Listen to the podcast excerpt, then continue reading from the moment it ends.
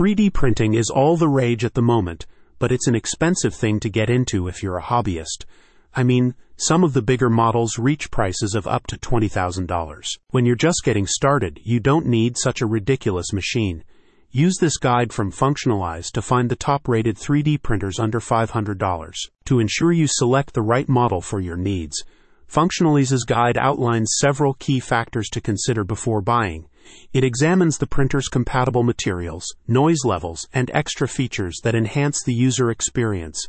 For example, some entry level models now offer smartphone connectivity for remote printing or breakpoint printing. According to insights provided by G2, a leading software review platform, global sales for 3D printing reached $3.7 billion in 2021 alone.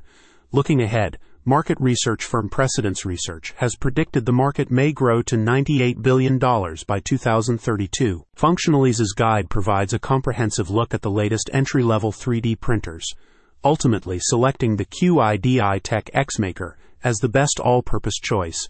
With its compact size and intuitive interface, the XMaker is an ideal starter printer if you're looking to learn the process. For more advanced needs, Functionalize recommends the QIDI Tech X Pro as another top choice.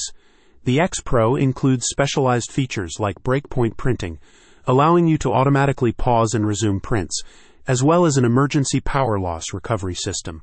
It also boasts a dual extruder assembly, allowing it to produce more quality finishes. If you're working with limited space, Functionalize suggests the compact FlashForge Adventurer 3. Measuring just 5.9 by 5.9 by 5.9 inches, this printer's footprint is suited for crowded desks and small workshops. Discussing the guide, a spokesperson states, most of the printers in this price range will be a bit smaller than the more expensive models. If you're just getting started, you probably plan on printing smaller projects, so that's fine. But if you want to work on bigger pieces, then you'll probably have to spend a bit more. You don't have to break the bank with your first 3D printer. Use this guide to find the ideal option. Check out the link in the description for more info.